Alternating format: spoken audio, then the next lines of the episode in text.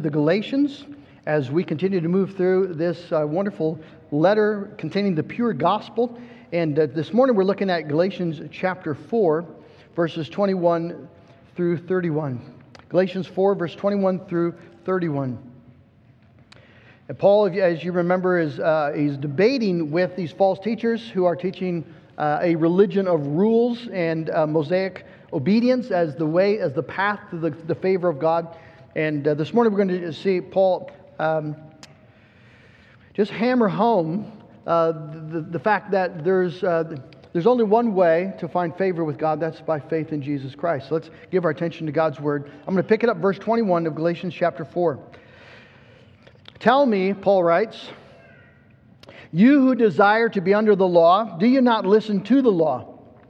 For it is written that Abraham had two sons, one by a slave woman and one by a free woman. But the son of the slave was born according to the flesh, while the son of the free woman was born through promise. Now, this may be interpreted allegorically. These two women are two covenants. One is from Mount Sinai, bearing children for slavery. She is Hagar. Now, Hagar is Mount Sinai in Arabia. She corresponds to the present Jerusalem, for she is in slavery with her children. But the Jerusalem above is free, and she is our mother. For it is written, Rejoice, O barren one who does not bear. Break forth and cry aloud, you who are not in labor. For the children of the desolate will be one will be more than those of the one who has a husband. Now you, brothers, like Isaac, are children of promise. But just as at that time he who was born according to the flesh persecuted him who was born according to the Spirit, so also it is now. For what does the Scripture say? Cast out the slave woman and her son, for the son of the slave woman shall not inherit with the son of the free woman. So, brothers, we are not children of the slave, but of the free woman. Let's ask the Lord's blessing. Father, we thank you that your Spirit inspired these words from the pen of the Apostle Paul, and that your same Spirit promises to help us interpret and understand them, that we might be encouraged in our faith today. And we pray you do this work for the glory of Jesus Christ, in whose name we ask it. Amen. Uh, boys and girls, I'd like to start by asking you a, a very important question this morning. And um, you need to think carefully about this, all right? Are you ready? All right. Here's the question uh, Boys and girls, do you know which family you belong to? Now, that might seem like a silly question, but boys and girls, if you look around, there's families all over the place, lots of families. And are you absolutely positive that the family you're sitting with is really, truly the right one, your, your family? Because it'd be really embarrassing if you uh, got into the car after the service and the man behind the wheel said, uh, Who are you and why are you in my car? That'd be embarrassing. So, are you sure you're with the right family? I'm not, I'm not asking this to raise doubts in your mind. Uh, your parents might have some, but I. It's an important question, boys and girls, because this morning in our text, Paul is talking to people who are mistaken about precisely this thing. They, they, uh, they think they're part of one family, the family of God, but they're mistaken. They're not in the, in the family of God. They think they're God's children, but they're not God's children. And it's not an uncommon mistake. People make this mistake all the time. There are many people in the world today, even in the church today, who commit the same error. They assume that they're part of God's family. They assume that God is their father, that they are God's children, and that they are the heirs of all of God's blessings. And the tragic fact is, they're wrong. They're wrong. Why would people assume this? Well, people assume this because they think that the external things so, uh, are the things that actually define um, your familial status. So if you go to church, if you believe in God, uh, if you believe the Bible is true, Maybe you know some of the stories. Maybe you even have good theology and can quote catechism. Um, and you observe the sort of traditions and rules of your uh, local church community. And there's all sorts of people who think that, that those are the things that, um, that would determine familial status. Well, it's just, it's just a lie. None, none of those things determine true spiritual familial status. None of those things make you a child of God. None of those things guarantee at all that you're a child of God. None of those things should be your assurance that you're part of the family of God.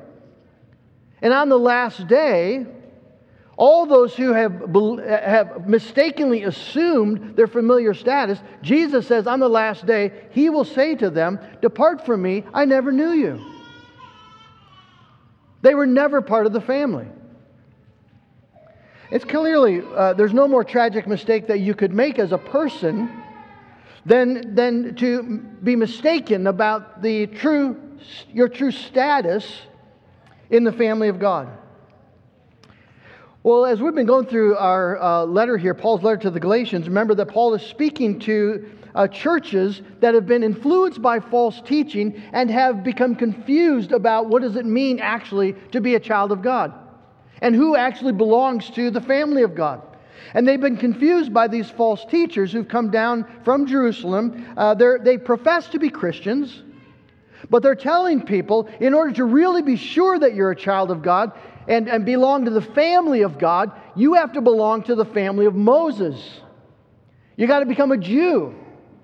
You got to get into uh, the stream of the, uh, of the Jewish people because they are God's people. It's an easy mistake. It's easy to see how it could happen. But as Paul explains in the text this morning, that uh, those who rely on the law of Moses to be right with God and to inherit the blessings of God, those who do that are actually not children of God at all. They're not, even, they're not in the family. And he presses home that point, uh, first historically, just pointing to historical facts, and then allegorically, as he, as he um, as he says, those facts represent spiritual truths. And then he'll press it home personally uh, to, his, to his hearers. And so those will be our three points the historical facts, the allegorical interpretation, and then the personal application. Let's start then, verse 21.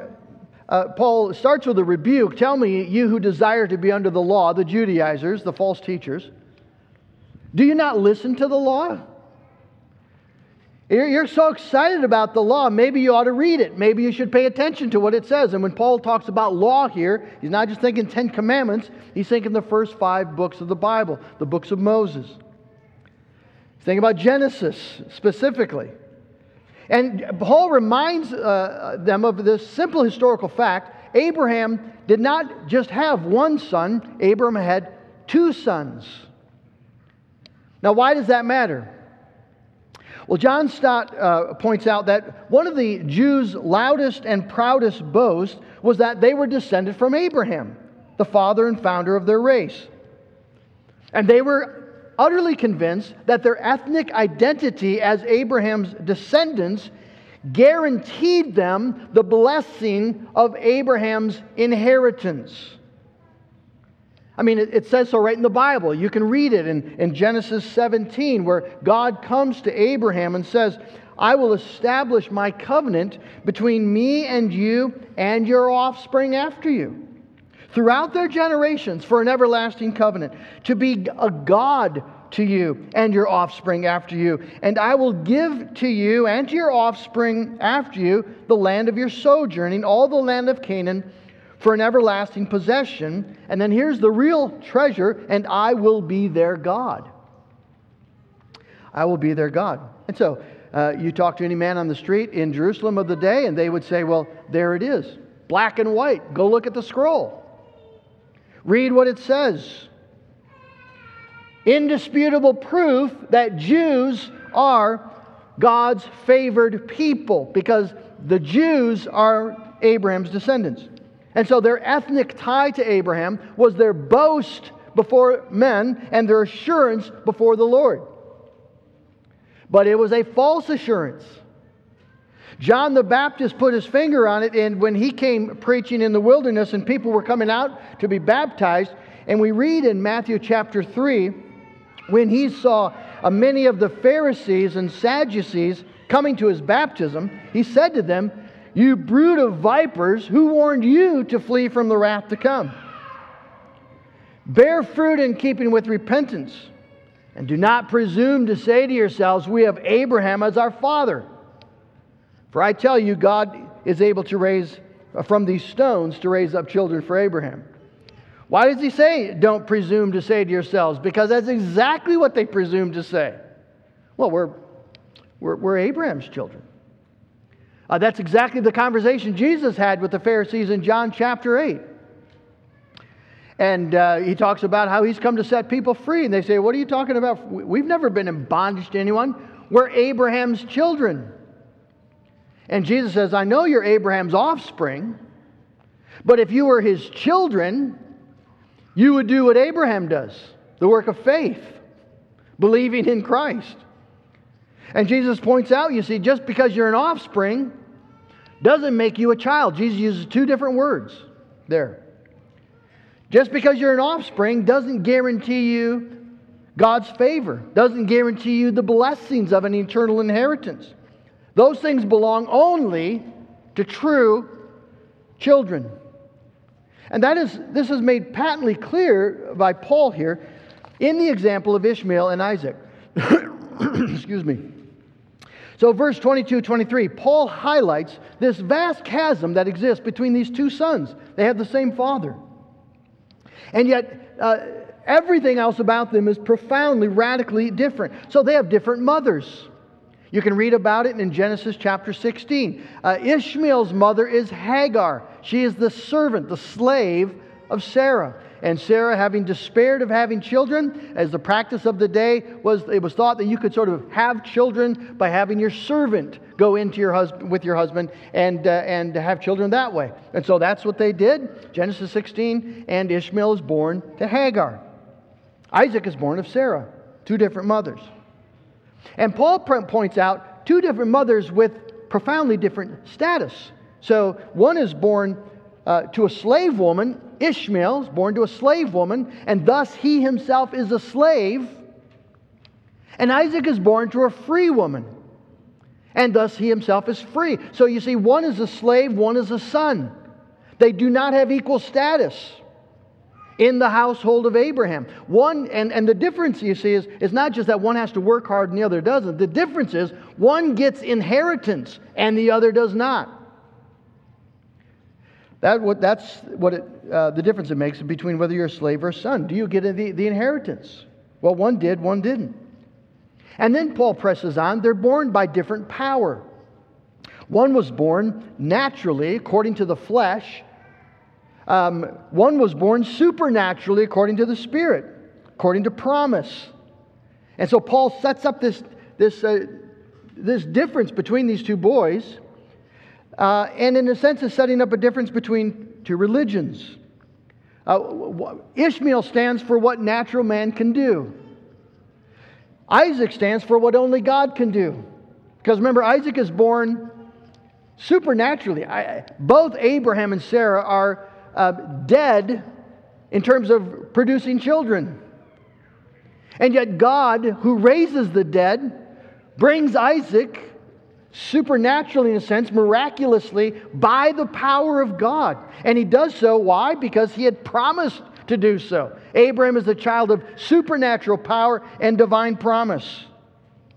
And so these two boys stand for two different spiritual families, two different religions. John Stott says this The religion of Ishmael is a religion of nature, of what men can do by themselves without any intervention from God.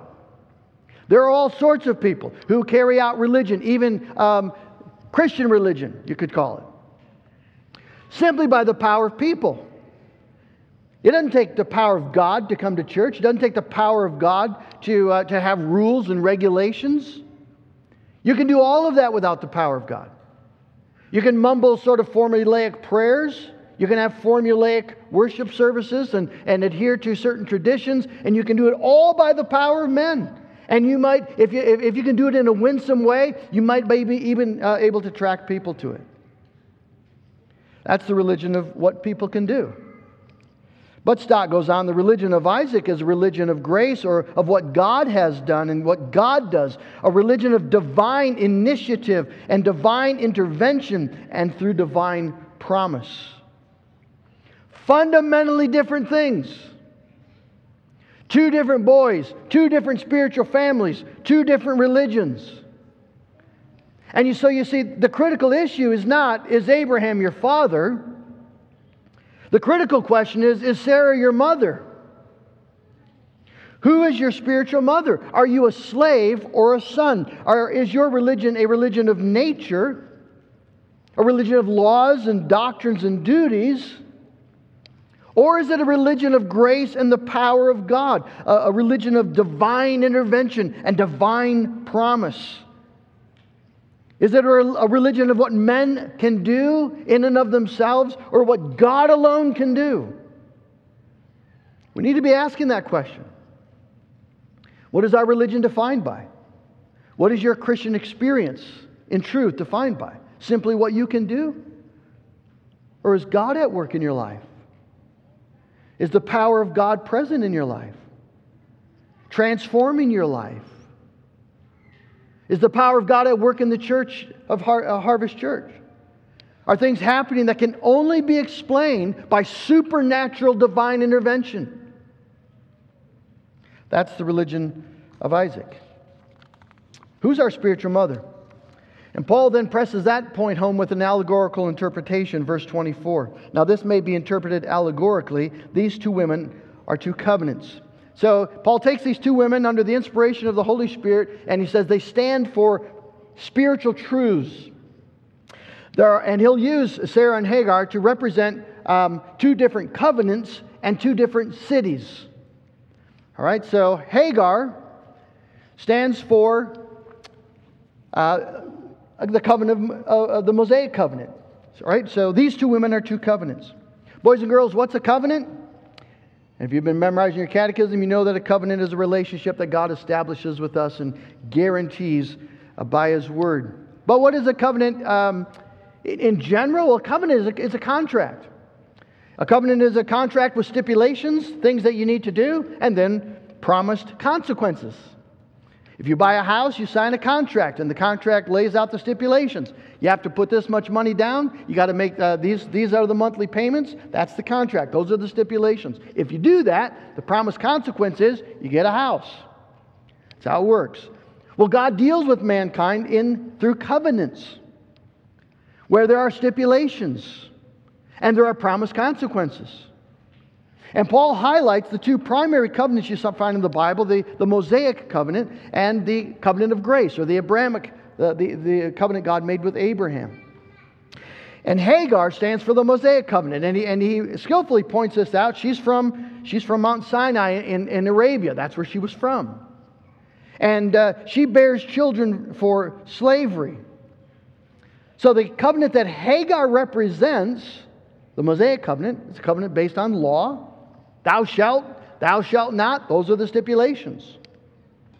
And it promises blessings then to those who obey, who keep the law, and who do so perfectly. However, as Paul has pointed out, since the law, uh, since people are not able to keep the law perfectly, since we cannot make the monthly payments, we cannot attain the promised blessings. The Mosaic covenant cannot give you the inheritance can't give you the, uh, the things that it, it promises because you're not able to keep it. The law is fine, you're, we're fundamentally a mess. We can't do it. And so the Mosaic covenant is a covenant of bondage. It says, do this, do this, do this, do this, and you never get the return. But the covenant of, uh, that represented by Sarah is the Abrahamic covenant. It's not based on demands, but on promise. So the languages of, of the new covenant, uh, the covenant uh, of the covenant of grace, the, the language is not thou shalt and thou shalt not. The language is I will, I promise. I will forgive your sins. I will heal your iniquities. Pardon, pardon your iniquities. Uh, I will, uh, I will, uh, I will give you a new name. God promises. I will give you a crown of righteousness. He promises. I will give you the kingdom. He promises. That's the language of the new covenant. And all of the, the, the, the consequences of, of the new covenant, having been purchased by the atoning death of Christ, are now freely given to those who come to Christ in faith. They're all free. You don't, pay, you don't pay a dime for any of them. You don't merit any of them by your behavior. God freely forgives you, He freely pours out His daily blessings and grace upon you. He freely loves you with all the love of His infinite heart. He freely um, promises to give you a new heaven and a new earth where you will have a glorified, perfected body and mind and soul. Well, you will be a, a version of yourself so glorious and good you can't even imagine it. And you will dwell in eternity with people just like that in the presence of Jesus Christ, all freely given. It's astonishing what God promises in the new covenant. And it's all gift, all by promise, all by grace. Not given to those who work, not given to those who merit, but given to those who believe. That's why the apostles, when they were sent out, their message was always the same believe, believe on the Lord Jesus Christ, and you will be saved. All the treasures of God freely given to those who have faith. That's the gospel. So there's two covenants, and there's two cities. She, that is Hagar, corresponds to the present Jerusalem, for she is in slavery with her children. So the present Jerusalem, of course, is the Jerusalem that the Judaizers had just come from. It's the city right there in the Middle East. And uh, the capital city, of course, of Judaism. She represents that, and, and, and, and that stands in, then as the native city of all those who trust in human merit. And it's a city defined by spiritual bondage. She is in slavery with her children. Now, I want you to, I want you to listen to this with the ears of a first century Jew, particularly the Judaizers. What Paul is saying, you see, the, the, the shocking force of what he's saying is that if you are a Jew trusting in the law, uh, you're a descendant of Hagar. Now, who are the descendants of Hagar? Well, they're the Arabs. Uh, who do Jewish people hate more than anybody else in the whole world? Arabs. Back then, still today. And yet, Paul is saying, spiritually speaking, you're all Arabs. You're all in bondage to pagan religion, in a sense, right? Because you're trusting in law to do what the law cannot do. You are in bondage with Hagar. You are descendants of Hagar from the line of Ishmael. There's no difference. All have sinned and fallen short of the glory of God. It, this is a blow at the, at the, the, the, the root of the tree. I mean, you want to you want to destroy Jewish pride, this is how to do it. But if you want to destroy religious pride at all, this is how you do it. You're trusting in what you can do, you're just an Ishmaelite. You're, you're, you're a son or daughter of, of Hagar. And you're just as you're in as fully as much bondage as any pagan trying to, to make his way to God through whatever, uh, through whatever obligations he think might do the trick. But the Jerusalem that is above is free, and she is our mother, represented by Sarah. And the Jerusalem above, of course, is the heavenly city, the eternal city, whose builder and maker is God. The new heaven and the new earth, the home of righteousness. The future eternal home of everyone who calls on the name of the Lord Jesus Christ. That is the city that Abraham and his descendants long to see. We read of that in the book of Hebrews. Hebrews chapter 11, where the writer says that the, the, the patriarchs, Abraham and his descendants, they were, they desired a better country, a heavenly one. They weren't just looking for a, a city in this world, they wanted a heavenly country. And therefore, God is not ashamed to be called their God, for he has prepared a city for them. 13, verse 14. Here we have no lasting city, but we seek the city that is to come. That really just came home to me. I, a year ago now, uh, my dad passed away. And the morning that he died, uh, I, um, I got there uh, early and uh, it was just mom and dad and the hospice nurse. And dad was clearly, um, clearly dying. And I, I, I went to his bed and I just started quoting scripture. And these are the verses that came to mind as, as I thought about my dad now. Um, the next step, the very next step, is heaven. Here we have no lasting city, Dad. We seek the city that is to come. And God is not ashamed to be called our God because He has prepared a city for us. You see, it, that's either the most glorious truth imaginable on your deathbed or the most horrific lie you've ever been told. And it was, it was such a joy to be able to, to stand in the conviction that this is true. This is what it's about. We're not living for things. That, if you're living for the things in this earth, what, what do you have when you're on your deathbed? It's all gone. But if, you, if you're living for the city that, that uh, has a, whose builder and maker is God, the city that cannot be shaken, that, that better country, if that's where your if that's where your heart is set, if that's you knew all right, you you've realized that's where your life actually is, that's the country that you're longing for, well then God is not ashamed to be called your God friend. He has prepared a city for you. And Paul then presses this now with a, with a personal application. He first, there's an affirmation here and a reminder of opposition. Verse 28 Now you, brothers, like Isaac, are children of promise. But just as at that time he who was born according to the flesh persecuted him who was born according to the Spirit, so it is now.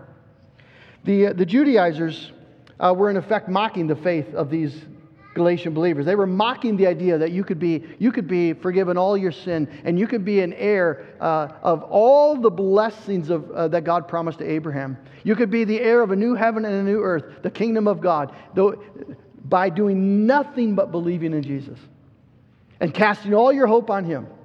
The Judaizers mocked that faith.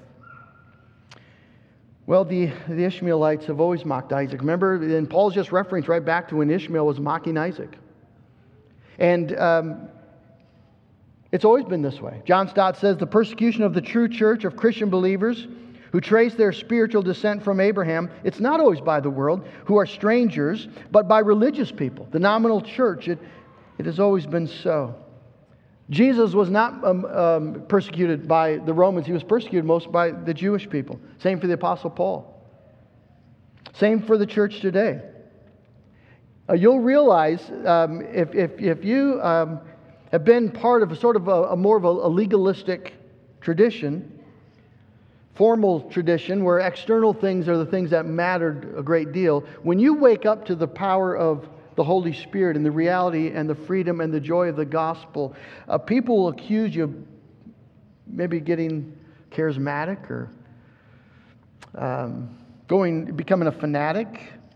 I remember um, Brett Wilson, just a wonderful young man who was converted, um, and and uh, the, the, by far the most flack and the most uh, bitter opposition he, he, he received were from his grandparents who attended a church downtown. It always, right, it, it, just, it just happens that way. People, people who, who trust in legal things get threatened by people who walk into the freedom and the joy of the gospel. And so you got to accept that, right? Do you want, you want to be you want to be loved and and uh, and applauded by sort of legalistic religion? Uh, well, join Ishmael's gang. He he's got that he's got that down pat. If you want to take a if you want if you want something more than that than the applause of men, if you, if you want glory, if you want honor, if you want to know the freedom that is yours in Jesus Christ, you want to know the joy of the Holy Spirit, you want to know the power of God at work in your life, you want to be filled with these things. If you want that and and receive the glory that comes from God, well then come and stand with Isaac, the son of promise, and embrace whatever mocking might come. Because you, brothers, like Isaac, Paul says, are children of promise. It's a wonderful thing to say to someone. To be a child of promise means that all this is true for you, all your sins forgiven, and all the blessings that belong to Abraham then given freely to you. All the love and grace and favor of God, the glory and the honor of God is yours, and God has prepared a city for you. You see, Galatians is not written primarily just to refute false teachers, it's written primarily to, to, uh, to encourage true believers. It's written to help them understand and us to understand that the gospel, you see, is, is, is fully sufficient for full and eternal salvation. That all of God is given to us in the gospel, all of God. That nothing is lacking. When you come to Jesus Christ in faith, confessing your sins and, and calling on His name, there, there, there's not uh, portions just given to certain different groups of people. No matter Jew, Gentile, slave free, man, woman, does not matter. When you come on your knees and you come in faith and, and call on the name of the Lord Jesus Christ, trusting in Him alone, then all the promises belong to you and fully to you. And we need to remember that. We need to lay hold of that, that, that all of my sin is forgiven and all the chains are, are, are, are gone. And that all of heaven and all of its glory is fully and freely mine. Alistair Begg, in his sermon on this, he says, I want to speak to those of you who are rummaging around in the garbage cans of forgiven sin, who are chained to past events, who think that somehow the purposes of God are vetoed for you. Don't believe it, it's a lie of the devil. And your acceptance before God today is on account of one thing and one thing alone. Because the sinless Savior died, my sinful soul is counted free. For God the just is satisfied to look on Him and pardon me. Do you believe that this morning? Are you convinced it's true? Then walk in the freedom. Paul will say, For freedom, Christ has set us free. Stand firm, therefore. For freedom, Christ has set us free. Friends, that's the gospel. And all those who believe this, this gospel and love this Jesus will inherit the celestial city. Paul says in Ephesians 1:11, "In him Jesus Christ we have obtained an inheritance, having been predestined according to the purpose of him who works all things according to the counsel of his will." Let me wrap up with just two very quick applications. One, if you are not a son this morning, if you're just wrong about your spiritual family, um, this, my plea to you is, is to wake up and, and, and to recognize that if you're not a son, you're not an heir. The only inheritance that you'll receive, no matter how religious you might seem to be, the only inheritance that is for you is, is the inheritance of Ishmael, to be cast out. That's, that's it. That's all you get. Eternally cast out of the presence of God. And that will be your experience, friend. Unless you are actually and truly a child of God. And nothing external or formal can make that happen to you. You must be born the way all of God's children are born. Not by the will of man, not by the will of the, uh, uh, by the power of the flesh, but born of the Spirit of God. It's the only way you can become, and I can become, a child of God. And if that has not happened to you, then pray that it would. Don't hope your externalism, your formalism, your religion will suffice. It cannot and it will not. And one day you will be on your deathbed. Much sooner than you imagine. What will be your inheritance? And to those of, of you who have, by the power of God, come to Jesus Christ, and cast yourselves on him. Friend, you are blessed above the angels. The living God has made you an heir of everlasting glory. Let that truth penetrate your life. Take that truth into the circumstances that you deal with every day. Take it into your weakness, take it into your sin, take it into the truth of your pain. Realize that no matter what sorrow or loss or difficulty we face today, they are all fleeting things. And one day, very soon, very soon, you in your own self will be robed with glory and honor that would tempt the angels to worship. Because the glory of Christ and the honor of Christ is yours, it's your inheritance. Let that truth penetrate your mind, engage your heart change the way you think, affect how you feel, change the way you speak, how you respond to circumstances. I'm a child, I'm an heir by the grace of God. Amen. Oh, Father in heaven, I thank you for the gospel. Lord, I thank you that we have the uh, opportunity to hear it and by your Spirit, Lord, to believe it. I pray, Lord, for those who have not professed faith in Christ. I pray for young people who maybe are just assuming that because they're, they're born in the church and they go to church with their parents, that all is well, and yet have no maybe desire for Christ or for the things of God. Oh, God, I pray that you would help them to, to see their need for Jesus and that they would respond then in faith so that all the glories of Christ could be theirs.